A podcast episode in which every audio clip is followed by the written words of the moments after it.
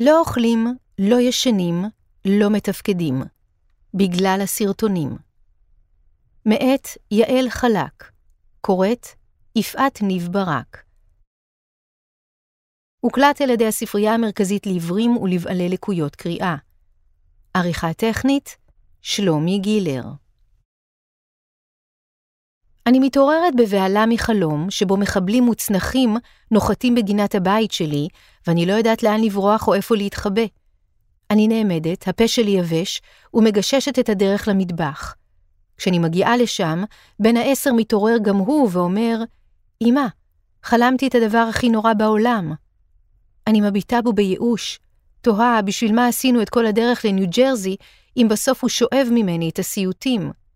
כשהוא ממשיך, חלמתי שאני מאחר להחזיר ספר לספרייה של בית הספר. כבר חודש שהתודעה והלב שלי בישראל, למרות שהגוף והמוח שלי עדיין בצפון אמריקה. מאז שהתעוררתי בשבת בבוקר של 7 באוקטובר כאן, כבר צהריים בישראל, בתחושה שלא הייתי שם כשהמציאות קרסה, אני צמודה לטלפון 24/7. מתעדכנת באתרי החדשות, נבהלת מהתראות צבע אדום שקופצות פתאום על המסך, מרפרשת בלי הפסקה את הפיד בטוויטר, קוראת פרשנים, מקשיבה לתנועות האזרחיות ולפוליטיקאים. בימים הראשונים לא ישנתי. שכבתי במיטה בחדר השינה שלי, שנמצא עמוק בטבע של ניו ג'רזי, ודמיינתי אותם מגיעים בטנדרים לבנים. את הדלת שאף פעם לא סוגרים פה נעלתי בנעילה כפולה. נעלתי את האוטו לפני שהתחלתי לנסוע, אבל זה לא עצר את הפלשבקים של מחבלים מרססים מכוניות על יושביהן. הפסקתי לצאת עם הכלבה לטיולים אחרי שהחושך ירד. לפני יומיים, כשצעדתי ליד סנטרל פארק, ראיתי שעל אחד הרחובות הראשיים הציבו שורה ארוכה של שירותים כימיים לטובת משתתפי המרתון בסוף השבוע. כל מה שאני יכולתי לראות בעיני רוחי זה מחבלים יורים בתאי שירותים. איך זה יכול להיות שאני מסתובבת באמצע מנהטן עם חרדות שהולמות את החיים בעוטף עזה? גיגלתי את התסמינים של פוסט-טראומה. להיבהל בקלות, להרגיש שאת כל הזמן על המשמר ועל הקצה, קושי להתרכז, קושי להירדם או לישון, תחושה של עצבנות, כעס או אגרסיביות.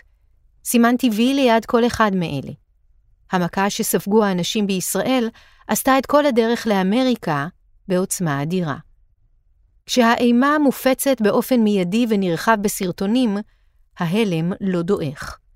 החשיפה לזוועות באופן כל כך ישיר ומפורט היא חסרת תקדים. אבל אפילו חשיפה לתוכני מדיה מתונים יותר, מעלה את הסבירות ללקות בטראומה ובפוסט-טראומה משנית, ולהתמודדות עם הנזק וההשלכות לאורך שנים. מחקר שערכו חוקרים מאוניברסיטת ארווין בקליפורניה בחן למשל את ההשפעה של שידורי החדשות לאחר אירועי 11 בספטמבר. המחקר, שבו השתתפו יותר מאלף משתתפים, מצא כי לאנשים שצפו בחדשות באינטנסיביות ובמשך זמן ממושך, בין 4 ל-8 שעות ביום, היה סיכון גבוה יותר לפתח תסמינים של פוסט-טראומה. מבין הנסיינים שצפו בטלוויזיה פחות מארבע שעות ביום, 3% פיתחו תסמיני פוסט-טראומה. אך מבין אלה שצפו יותר מארבע שעות ביום, זינק שיעורם ל-12%. המשתתפים הפגינו רמות גבוהות מאוד של לחץ, שכללו לא רק תגובות מנטליות, אלא גם פיזיולוגיות, שבאו לידי ביטוי גם לאחר שלוש שנים. במחקר שנערך בעקבות הפיגוע במרתון בוסטון ב-2013, נמצא שאנשים שנחשפו באופן אינטנסיבי לסיקור התקשורתי, הפגינו תסמיני פוסט-טראומה גם כשנתיים אחרי האירוע. במחקר נוסף, שנערך באוניברסיטת בוסטון ב-2021, בעקבות אירוע ירי שבו צעיר בן 19 רצח 17 בני אדם בבית ספר בפלורידה ב-2018, החוקרים מצאו שהסיכון לפתח פוסט-טראומה עלה ככל שהצופים נחשפו ליותר סוגי מדיה. ההסתברות לפתח פוסט-טראומה בעקבות חשיפה לרשתות חברתיות, הודעות בסלולרי ושידורי טלוויזיה, הייתה גבוהה יותר לעומת צפייה בטלוויזיה בלבד. התופעות האלה כבר ניכרות היטב בישראל. מאז תחילת המלחמה ענינו בער"ן כבר למעלה מ-50 אלף פניות, מספרת דוקטור שירי דניאלס, המנהלת המקצועית הארצית של עמותת ער"ן וראש החוג לייעוץ חינוכי במכללה למינהל. מדובר על עלייה של מאות אחוזים לעומת זמן שגרה. בימים הראשונים ענינו ל-3,500 שיחות ביום, וגם עכשיו אנחנו מקבלים למעלה מ-1,500 פניות ביום. אנשים שמתקשרים אלינו מדווחים על סימפטומים של טראומה שהם חווים כתוצאה מצפייה בסרטונים. אמא מספרת על הבת שלה שנחשפה לסרטונים, ומאז היא לא אוכלת, ממשיכה דניאלס. סטודנטית מתקשרת ומספרת שנחשפה לסרטון והפכה לשבר כלי. גבר שמספר שהוא כל הזמן זלזל בהמלצות המומחים, אבל מאז שהוא ראה סרטונים, הוא לא ישן בלילות.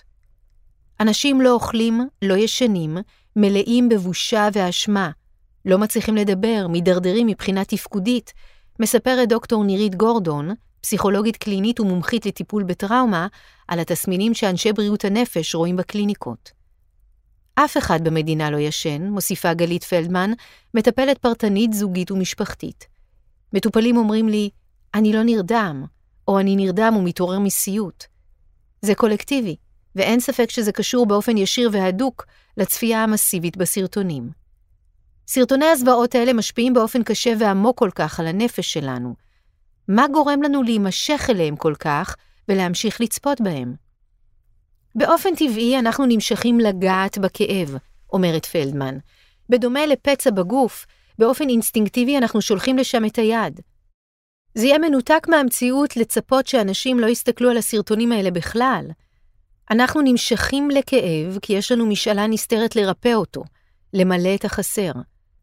במקום זה, הרבה פעמים אנחנו משחזרים את הסיטואציה הבעייתית. זה יכול להיות גירות של פצע, או בחירה בבן זוג שמשחזר קונפליקט מהעבר שלנו, ובמקרה הזה, שחזור של האימה ללא מוצא. היכולת למנן את הצפייה בסרטונים חמקמקה, מסבירה דניאלס. מצד אחד הצורך במידע הוא צורך מרכזי, ויש לו אפקט מרגיע, אבל הגולם קם על יוצרו. במקום שאנחנו נשלוט במידע, הוא שולט בנו ומגביר את מפלס החרדה. יש לנו אשליה של שליטה, כאילו אם נצפה בסרטונים זה יעזור לנו מול חוסר האונים שאנחנו חווים, אבל המציאות מראה שלא רק שזה לא מקנה שליטה, זו חוויה מאוד מערערת ומפוררת. אנחנו כל הזמן אומרים שלהיות אקטיביים מסייע בהתמודדות, ממשיכה דניאלס. הבעיה היא שבזמן מלחמה, חלק מהעוגנים של אנשים נלקחים מהם, אז ההתעסקות שלנו עלולה לפנות לחיפוש מידע לכאורה, ובעצם להתמכרות לפורנוגרפיה של זוועות. אנשים צורכים את הסרטונים האלה, ואין להם משהו אקטיבי לעשות לגבי זה. אז הם מעבירים את תפוח האדמה הלוהט הלאה. אני רואה אנשים שצפו במשהו מזוויע, והם חייבים לספר לחברים, וזה ממש מדבק. הצפייה בסרטונים האלה היה אירוע טרור בפני עצמו. טראומה היא בעצם שבירה של הגדרות המציאות הרגילה שלנו, בעיקר את היכולת לחזות ולנבא, אומרת גורדון. המחשבה הרגילה שלנו היא שאנחנו יודעות איך העולם עובד, ומה שהגדיר את 7 באוקטובר זה חוסר הידיעה וחוסר השליטה.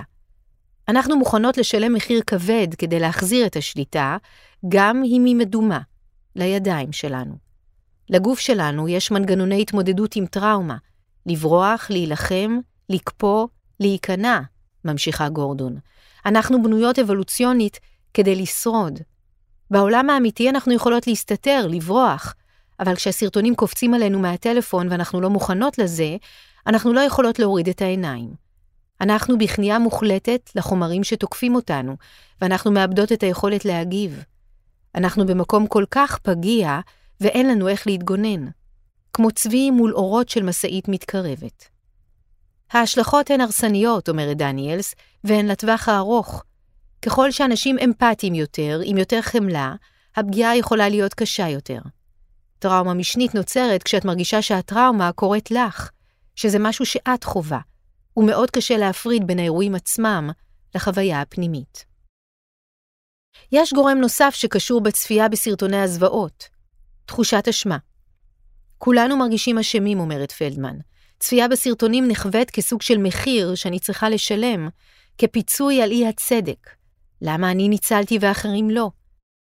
לפעמים מתלווה לאשמה הזו צורך להזדהות עם הסבל של הקורבנות, עד כדי זניחה של חלקים אחרים של החיים, והקדשה של העצמי לאסון.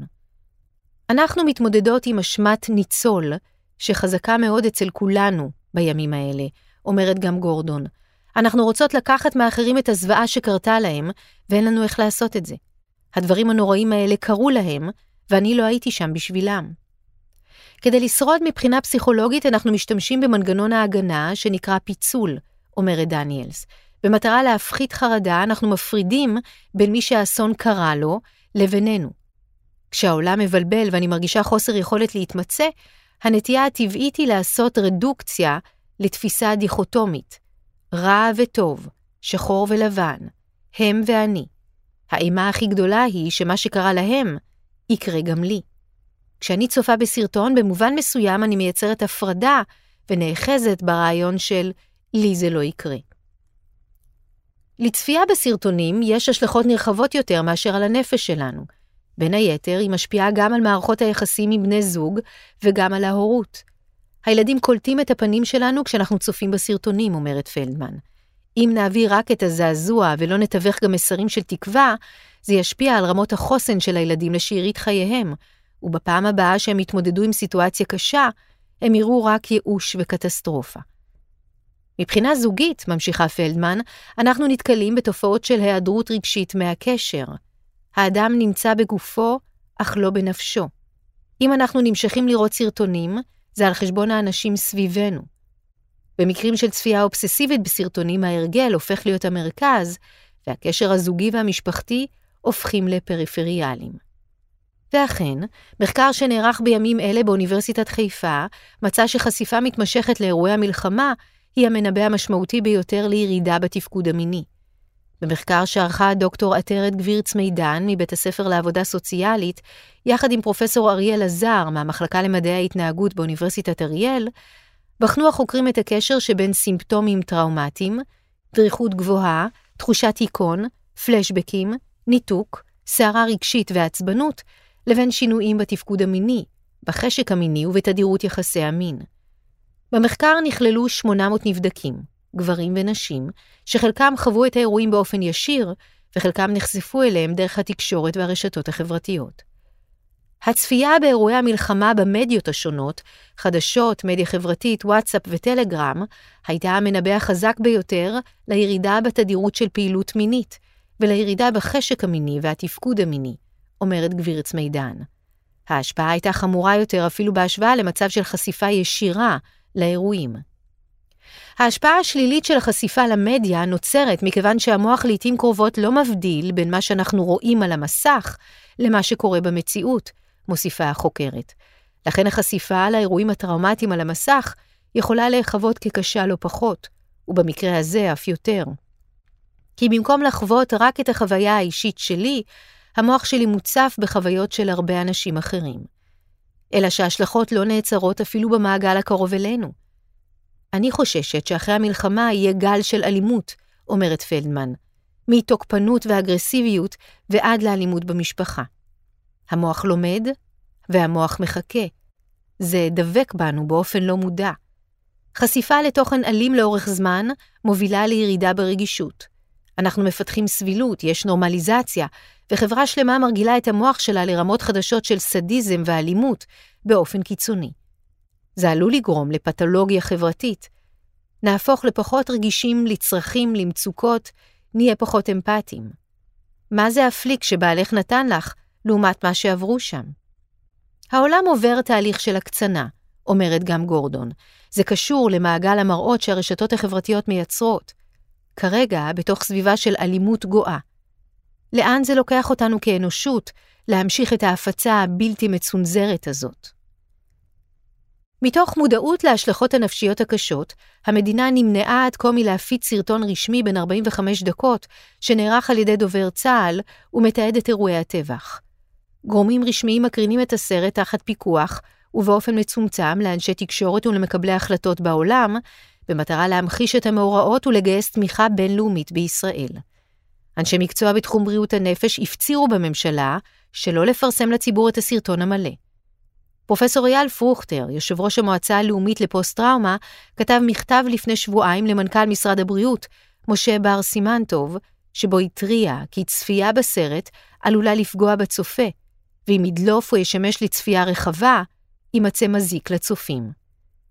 יש חשיבות להקרנת הסרטונים בעולם, בעיקר במקרים שבהם אנשים מכחישים את מה שקרה, אומרת דניאלס. אבל כאן בישראל אין לזה ערך מוסף. אין צורך לשכנע את המשוכנעים שחווים כל יום, דקה-דקה, את ההשלכות של הזוועות. אני לא מכירה אדם אחד שלא מושפע מהאירועים או לא מחובר אליהם רגשית. לעשות את זה לעצמנו זה להוסיף על הסבל עוד סבל, שעלול לפגוע באופן מהותי ביכולת שלנו לתפקד ולסייע למי שזקוקים לעזרה. הלוואי שהסרטונים האלה לא היו זמינים ברשת, מסכמת גורדון. הלוואי שלא היינו צריכות להתמודד עם הדילמה הזאת. בבוקר 7 באוקטובר, אף אחד לא בא. אף אחד לא הציל את תושבי עוטף עזה או את המבלים במסיבה. אחרי 7 באוקטובר, אף אחד לא ממהר לחסוך מאיתנו הצפה של זוועות. היכולת להיות עדים לניצולי הזוועות ולאלה שאינם כאן יותר, ועבור החטופים שיש להשיבם, נשענת על הגבול הדק שבין הכרת האירועים שהתרחשו לבין קריסה מנטלית כתוצאה מחשיפת יתר.